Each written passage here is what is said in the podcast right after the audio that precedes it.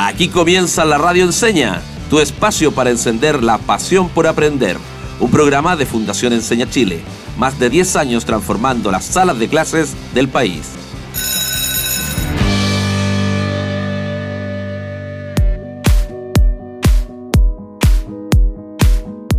Hola amigos de la Radio Enseña, les damos la más cordial bienvenida para que juntos disfrutemos de este nuevo capítulo. Juntos con J de Jugando podemos disfrutar la pasión por aprender. Y con J de Juntos llegamos más lejos. Y con J de Javiera, ya, ya, está bueno, no haré más spoiler. no nos adelantes, porfa, Cris. Durante estos capítulos hablamos muchísimo no solo sobre lo que es la metacognición, sino también de cómo llevarla a nuestra vida. Es verdad, y no fuimos los únicos. Recibimos unos lindos audios desde unos recónditos lugares de Chile. Verdad. Escuchemos. Hola, soy Lorena, vivo en Viña del Mar y siempre aprendo un montón con la radio enseña. Los escucho desde que comenzaron en la pandemia y hoy quería compartirles mi reflexión de esta semana. Antes eh, yo creía que la metacognición solo era aplicable en las salas de clases y ahora, escuchándolos, eh, creo que me ayuda a mejorar en todos los aspectos de mi vida. Saludos. Hola, mi nombre es Melisa y vivo en Iquique y quiero felicitarlos porque la semana ha estado súper interesante. Bueno, para mí el aprendizaje más importante de esta semana ha sido que es clave reflexionar en el proceso cuando estoy aprendiendo una nueva habilidad y no solo al final de la tarea. O sea, quedarse el tiempo durante el desarrollo de algo es igual de importante para ser consciente de mis propios procesos de aprendizaje. Me siento muy representado por las reflexiones de nuestros fieles auditores yo también he aprendido mucho sobre el valor de la reflexión para crecer cada día más. Y yo también, Chris. Imagínate que ahora me atrevería a aprender a tocar otro instrumento musical gracias a que juntos descubrimos cómo había aprendido a tocar la guitarra. Muy cierto. Hemos visto el valor de la metacognición desde diferentes puntos de vista. Y si quieren repetir un capítulo, no olviden que pueden escucharnos en Spotify. Y también seguirnos en Instagram y TikTok como arroba la radio para no perderse ninguna de nuestras locuras. Pero no hacemos solo locuras, Chris, también desafíos que pueden resolver con sus familias nuestros queridos auditores.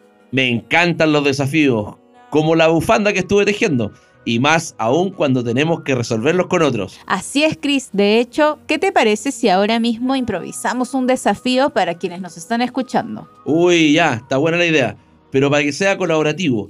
Así que, queridos auditores, para este ejercicio, inviten a alguien de su casa a buscar lápiz y papel y hagan esta actividad juntos, pero no revueltos.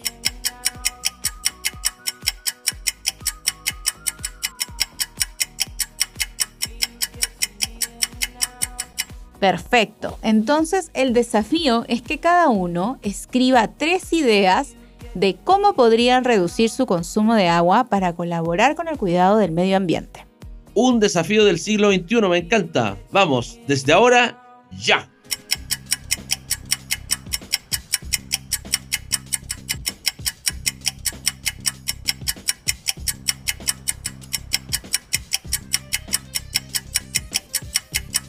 No, se nos acabó el tiempo, no alcancé, Cris. No importa, amiga, porque recuerda que este desafío es colectivo, así que ustedes y nosotros compartamos nuestra respuesta. Súper. Revisemos.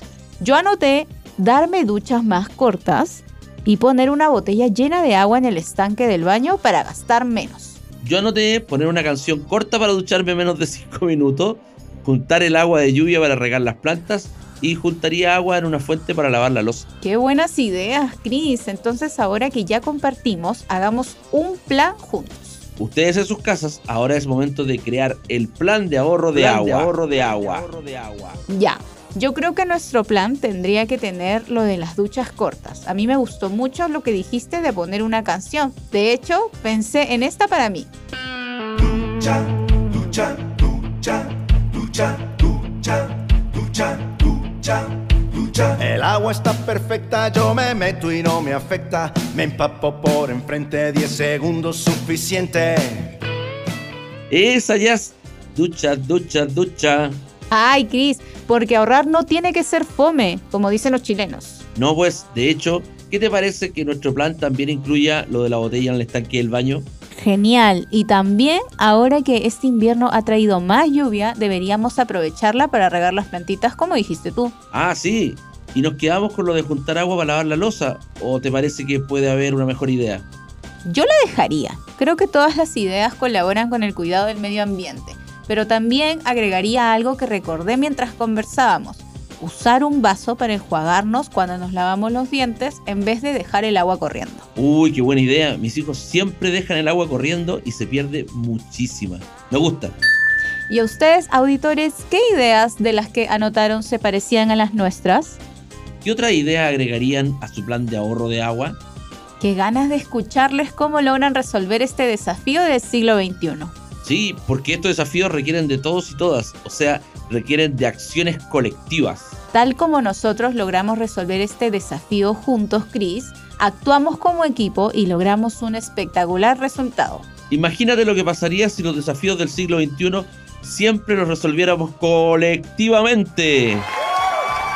Cierto, qué lindo imaginarlo. Personas que trabajan juntas y lideran con otros para resolver estos grandes desafíos. Y todos y todas podemos ser esos líderes. De hecho, ¿Qué te parece si aplicamos la metacognición y descubrimos lo que aprendimos en este desafío? Ya. ¿En serio se puede aplicar la metacognición en este ejercicio de desafío colectivo? Pero por supuesto, Jazz. Mira, preguntémonos primero, ¿cómo nos sentimos al iniciar y al terminar este desafío? Mm, yo me sentí muy nerviosa al principio porque no había pensado en esto antes. De hecho, cuando me di cuenta que se acabó el tiempo y no había terminado, me puse súper triste. Pero cuando tú me ayudaste y creamos un plan juntos, terminé muy feliz. ¿Y tú, Chris? Para mí fue un desafío que me entusiasmó mucho. No solo por, cuidar el medio ambiente, sino también porque ayuda a cuidar el bolsillo. Y además me entretuve muchísimo. Me encantó la canción de la ducha, ducha, ducha. Qué chistoso eres, Chris. Oye, ¿y qué crees que hicimos bien para alcanzar este desafío? Primero, yo creo que nos tomamos muy en serio el desafío de cuidar el agua.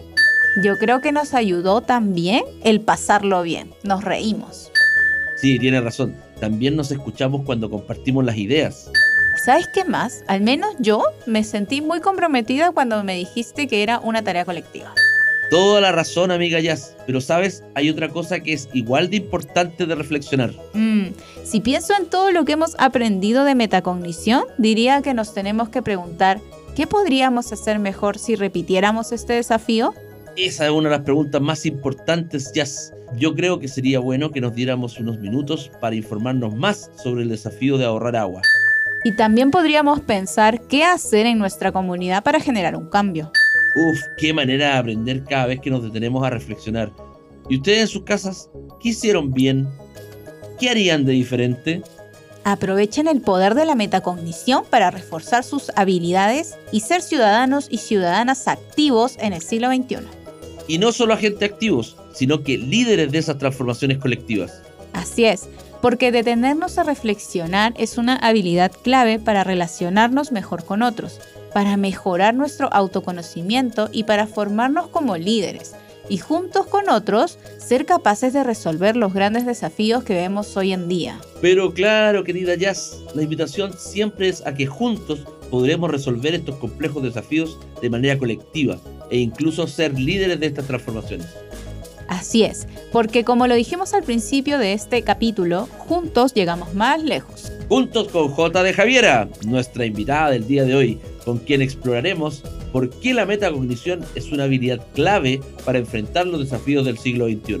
Así es, Cris, pero ahora nos toca irnos a una pequeña pausa. Bueno, porque justo me estaba antojando un cafecito. No se despeguen, que vamos y volvemos. Party girls, don't get hurt, can't feel anything. When will I learn? I push it down, push it down. Good time call, phone's blowing up. Ring on my doorbell, I feel the love, feel the love. One, two, three, one, two, three, drink. One, two, three, one, two, three, drink. One, two, three, one, two, three, drink. Back till I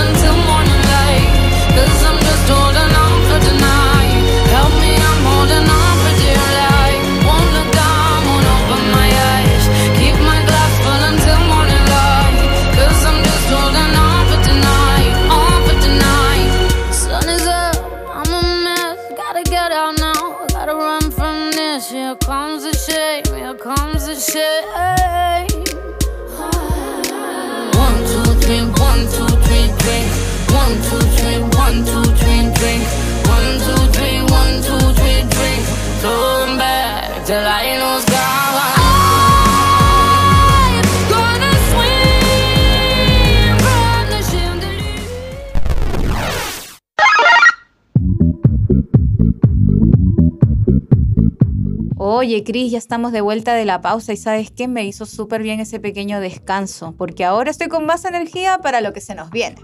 Yo, igual que tú, Jazz, como siempre, lleno de entusiasmo para esta segunda parte del programa, porque además nos acompaña una mujer que es experta en tu habilidad favorita, amiga mía. Tienes toda la razón, Cris. Hoy nos acompaña una tremenda profesional. Ella trabajó como profesora de matemática en el Liceo Politécnico de Pitrusquén y hoy es la directora general del programa de liderazgo colectivo de Enseña Chile. Saludamos con un tremendo aplauso a Javiera Horta. Hola, Hola Javi. hola, hola, ¿cómo están? Muchas gracias por tenerme acá. A ti, muchas gracias a ti por aceptar nuestra invitación y hacerte un espacio hoy en tu agenda. Bienvenida. Bienvenida, Javi. Mira, sabemos que tienes una vasta experiencia como líder, entonces queríamos comenzar con la primera pregunta. ¿En qué situaciones la metacognición ha sido un superpoder? Uy, yo creo que en todas, la verdad, en todas las situaciones en las que he tenido que analizar alguna situación, resolver algún desafío o algún conflicto, analizarme a mí misma o a mi equipo, analizar resultados, etc. Por ejemplo, cuando hice clases mi primer año, no lograba que mis estudiantes aprendieran cosas en matemáticas que para mí ya eran automáticas. Y un día me tuve que preguntar a mí misma, ¿qué hace mi cerebro cuando se enfrenta a un problema matemático? ¿Qué analizo yo para poder identificar, por ejemplo, que tengo que aplicar una ecuación? Porque mi cerebro lo hacía automáticamente. Y entender mi propio proceso mental, que finalmente es la metacognición, me ayudó a identificar cosas claves que yo iba haciendo, que después le pude explicar y enseñar a mis estudiantes para que ellos también lo pudieran hacer. Excelente. Profundicemos un poquito más ahí, eh, Javiera. Eh, que nos gustaría que nos contaras un poco más sobre tu rol acompañando a otros, como en este caso tu estudiante, a desarrollar la metacognición, eh, ya que es una experiencia que, que nos puede ayudar a, a muchos, incluyendo, por supuesto, a nuestros auditores. ¿Qué, qué haces? ¿Qué, ¿Qué estrategias utilizas ahí en ese acompañamiento para desarrollar la metacognición? Personalmente creo que lo más útil y, y la mejor herramienta, la mejor estrategia es responder preguntas. Es en este caso cuando tú acompañas a otra persona o cuando quieres que, que un otro también pueda hacer este proceso metacognitivo, lo más útil es hacerle preguntas, como por ejemplo, em, frente a esta situación que estuviste enfrentando, ¿por qué decidiste hacer esto y no decidiste hacer otra cosa? ¿Qué aprendiste de ti? ¿Qué aprendiste del resto durante la situación? ¿Qué miedos tenías antes de enfrentar esta situación? ¿Eran, ¿Eran reales o no eran reales? Si tuvieras que volver a vivir el mismo proceso, ¿qué harías distinto y qué mantendrías igual? Responder cada una de esas preguntas nos ayuda no solamente eh, a entender mejor la situación, sino que también a extraer los aprendizajes de nosotros mismos, del resto, y para poder también entonces proyectar para cuando a futuro nos enfrentemos a situaciones similares, poder utilizar ese aprendizaje que adquirimos y poder también entonces liderarnos a nosotros mismos, liderar a los demás, etc. Y lo más potente, como les digo, para, al menos para mí y en el trabajo con, con, mi, con la gente que me rodea, es hacernos y responder esas preguntas, no solo hacerlas, responderlas también. Oye, se, me, se me viene a la cabeza una, una idea. eh, tal vez lo podemos implementar aquí en la oficina, a lo mejor un profesor lo pueda implementar en su sala de clase. Eh, esas preguntas que estuvieran escritas, que estuvieran escritas en la, en, en- en la muralla, así, cosa que, que no se nos olvide siempre tenerlas presentes y estarlas recordando para, para estar constantemente viviendo este proceso de, de- Autorreflexión. claro, y de metacognición. No sé, no sé qué, qué es lo que dice Javier al respecto. ¿Es una, es una buena idea o no? Es una muy buena idea. Eh, una de las expectativas dentro de la sala de clases es que los profesores siempre y profesoras siempre hagan un cierre al final de su clase, donde lo ideal es que haya un proceso de metacognición, donde ellos puedan responder estas preguntas y entonces no se queden solamente con, lo con el contenido que aprendieron, sino que también reflexionen respecto de ellos, de lo que hicieron durante, no sé si tuvieron que hacer un trabajo en grupo, cómo lo enfrentaron, cómo se relacionaron con los demás. Entonces, que el aprendizaje no se quede solamente en el contenido, sino que también en, las habilidades y en los procesos que tuvieron que hacer detrás de, mm, detrás de, eso. Así que me parece una fantástica idea que estén ahí anotadas, porque también los estudiantes van, em, se van anticipando y van pudiendo también ir haciendo la reflexión durante y no solamente al cierre. Mira, Javi, tú estás mencionando también algo súper importante en tu experiencia como líder. Tú lidias con bastantes personas alrededor y puedes identificar en ellas sus fortalezas, qué es lo que necesitan trabajar. Tú, digamos, analizas la metacognición de cada persona con la que trabajas y digamos que desde una mirada externa cada uno lo puede hacer y eso es mucho más fácil, pero ¿cómo hacemos cuando queremos analizar nuestros propios procesos? ¿Cómo aplicamos la metacognición para mejorar como líderes? Uno a uno individualmente? Yo creo que la estrategia es la misma. Lo que pasa es que tenemos que ser intencionados en aplicar esas preguntas en primera persona. Entonces, no solamente eh, responder preguntas relacionadas con los demás, sino que también con nosotros mismos. Yo me puedo hacer preguntas a mí mismo. Yo debería preguntarme a mí mismo por qué hice lo que hice, qué miedos enfrenté, qué hice bien, qué podría haber hecho distinto, eh, qué puedo mejorar para la próxima vez, eh, qué estaba pasando dentro de, por ejemplo, no sé, en esta sala, qué estaba pasando con mis compañeros, por qué Juanito respondió de la forma en la que respondió, em, cómo me sentí yo frente a cómo esta persona respondió frente a esta situación. Em, la clave es que seamos conscientes en esos procesos y nos hagamos a nosotros mismos esas preguntas. Y como bien em, decía Cristian, podemos también tenerlas preparadas de antemano. Eh, también se recomienda muchas veces, por ejemplo, tener un diario o al final del día anotar algunas reflexiones y podemos tener ciertas preguntas que podemos eh, establecer y responder constantemente. ¿Cómo me sentí hoy día? ¿Por qué, me, ¿Por qué me sentí de esta forma? ¿Qué aprendí de mí el día de hoy? Em, la clave es generar el hábito de responder las preguntas, porque si no nos hacemos las preguntas y no las respondemos, no se genera esa reflexión y por tanto no se genera el aprendizaje. Pero la técnica es la misma. Ahora, siempre eh, de alguna manera estamos pensando en aprendizaje y pensamos en la, en la escuela. Eh, pero este aprendizaje también se da en otras situaciones, en otros contextos e incluso eh, en la casa, ¿cierto? La persona que en este minuto nos está escuchando mientras cocina, ¿cierto?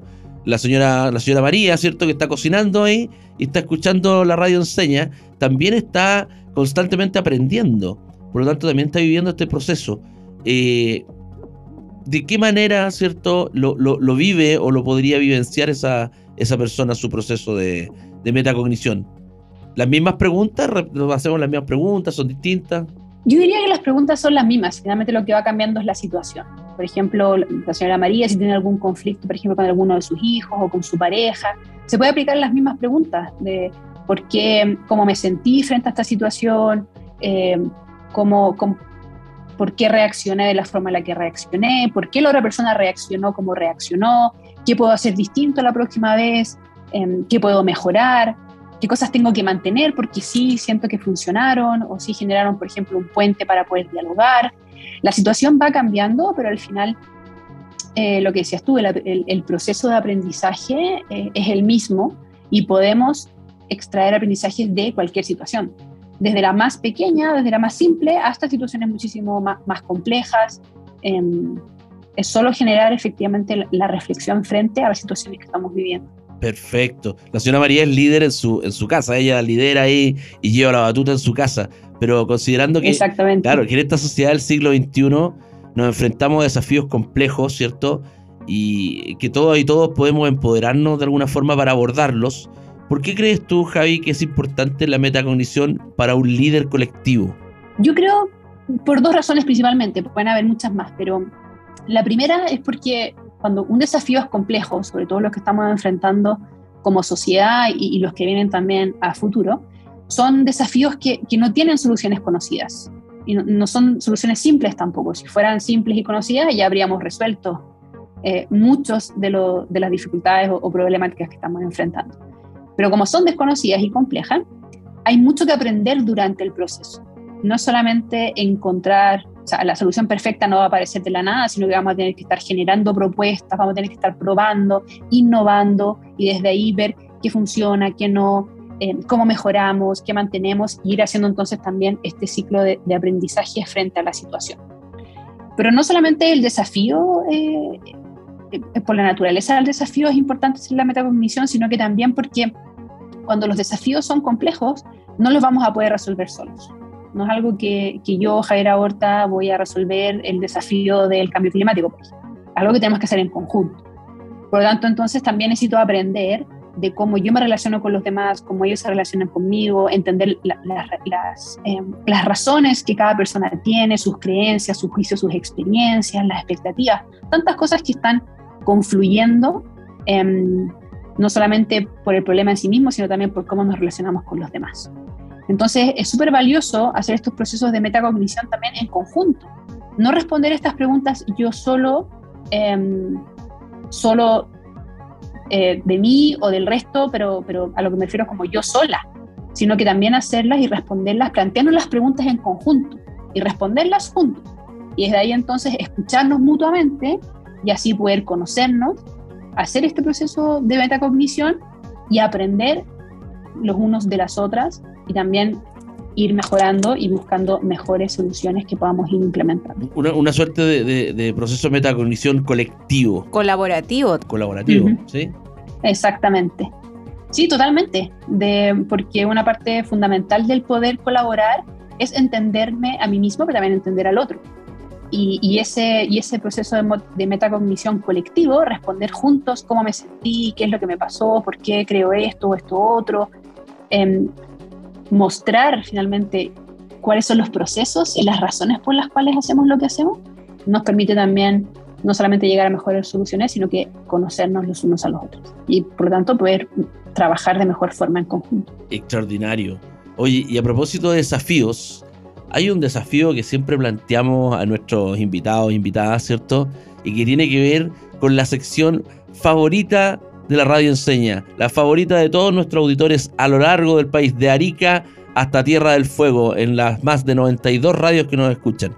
Esa sección se llama ¿Y yo cómo lo hago?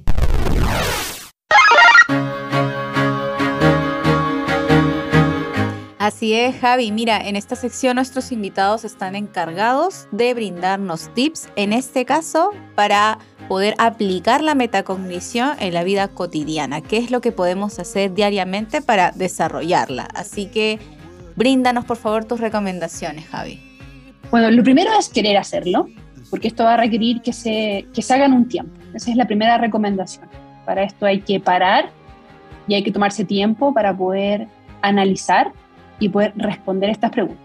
Así que querer es poder. Así que lo primero que les recomiendo es apartar un tiempo.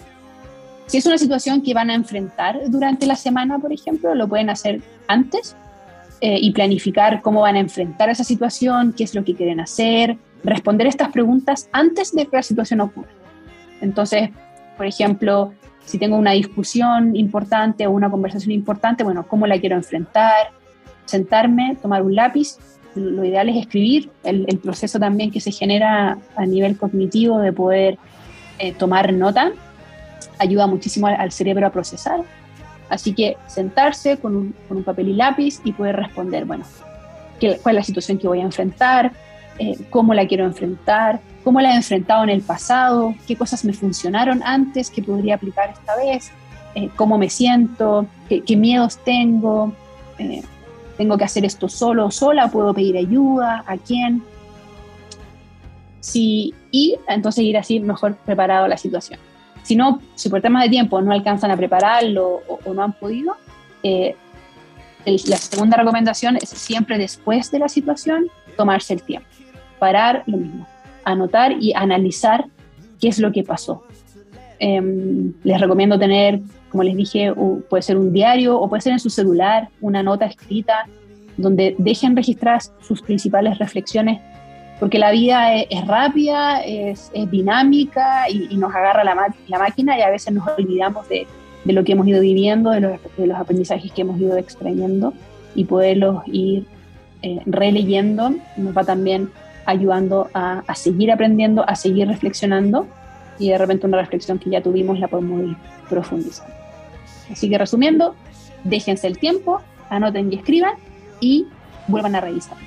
Perfecto, Javi. En el fondo es como parar la máquina un poquito como tú dices, no ir en piloto automático y hacer esta reflexión. A mí me encantó el hecho de retomar esta práctica del diario porque muchas veces uno lo ve como cuando eres eh, niño, cuando eres joven ¿no? y, y, tenías un diario y ahora ya no lo tienes o solamente usas una agenda como para llevar la rutina diaria, pero es súper importante separar una hojita en especial para que ahí podamos establecer nuestros pensamientos, validar nuestras emociones, las cosas que queremos lograr. Entonces a largo plazo esas páginas igual nos sirven para ver cuánto hemos avanzado y qué es lo que nos falta también. Yo, yo hablaría de, de aprender a bajarse del tren con el tren andando. Porque en general uno tiende a, a, a, generar las reflexiones o dejar esos espacios para el final de ciertos procesos. No sé, en, en la vida cotidiana tal vez hacemos esa reflexión el día del año nuevo. Ah, antes de antes de darnos los abrazos, ¿cierto? Antes de quemar el mono. Claro, sí, o dependiendo las la, la tradiciones de cada, de cada país, ¿cierto? Pero en esa cena tal vez o en ese minuto hacemos las reflexiones, conversamos con la pareja, con los hijos y decimos cómo nos fue en el año, etcétera. Pero sería importante poder hacer esta misma reflexión y esta misma acción durante el camino, mientras el tren va andando, bajarse y mirarlo y ver cómo a quién va adelante, quién va atrás, eh, digamos, haciendo analogías, ¿verdad? Porque nos sirve siempre llegar a hacer esta, esta reflexión al final del camino. Hay que, hay que hacerlo porque nuestra vida va muy rápido. ¿Mm? Sí, y no es algo complejo, o sea, no, no requiere, como dices tú, una gran ceremonia, obvio que al final de año uno siempre hace sus, reflexiones, sus aprendizajes, no sé, para el cumpleaños, o no sé, yo que en un par de años más voy a cumplir 40, uno también se cuestiona ahí, bueno, ¿qué he vivido hasta ahora? ¿Cómo quiero que sea la siguiente década? Pero esto es algo que podemos hacer en el día a día, dos minutos, cinco minutos, una vez a la semana, eh, es generar ese hábito y darse cuenta que no es una tarea compleja, pero que tiene tremendísimo valor y darle entonces el, el, espacio, aunque sea cortito, para hacerlo. Maravilloso, maravilloso. Me quedo con eso, básicamente, con que es una tarea sencilla y hay que hacerla parte de nuestra, de nuestra rutina. ¿Mm? Muchas gracias, Javiera, por habernos acompañado en esta maravillosa entrevista. Tus últimas palabras, Javi. Muchísimas gracias a ustedes. Sí, no, agradecerles y transmitirle también a todas las personas que nos están escuchando que independiente de nuestra edad estamos en un constante proceso de seguir aprendiendo. Así que mm, tomen estos tips y vayan probándolos y, van a ir viendo e, el valor que encuentran. Y nosotros lo seguiremos aplicando en las salas de clases con nuestros estudiantes para que también estén muy bien preparados para que cuando lleguen también a la vida adulta como nosotros eh, lo tengan ya como una habilidad y una práctica que los ayude también a alcanzar su máximo potencial. Excelente. Y a propósito de aprendizaje, nosotros siempre decimos al final de cada programa acá en la radio. Disfruta aprendiendo. Y aprende disfrutando. Hasta la próxima. Chao, chao. Termina así otro capítulo de la Radio Enseña. Nos encontraremos muy pronto. Disfruta aprendiendo y aprende disfrutando. Hasta la próxima.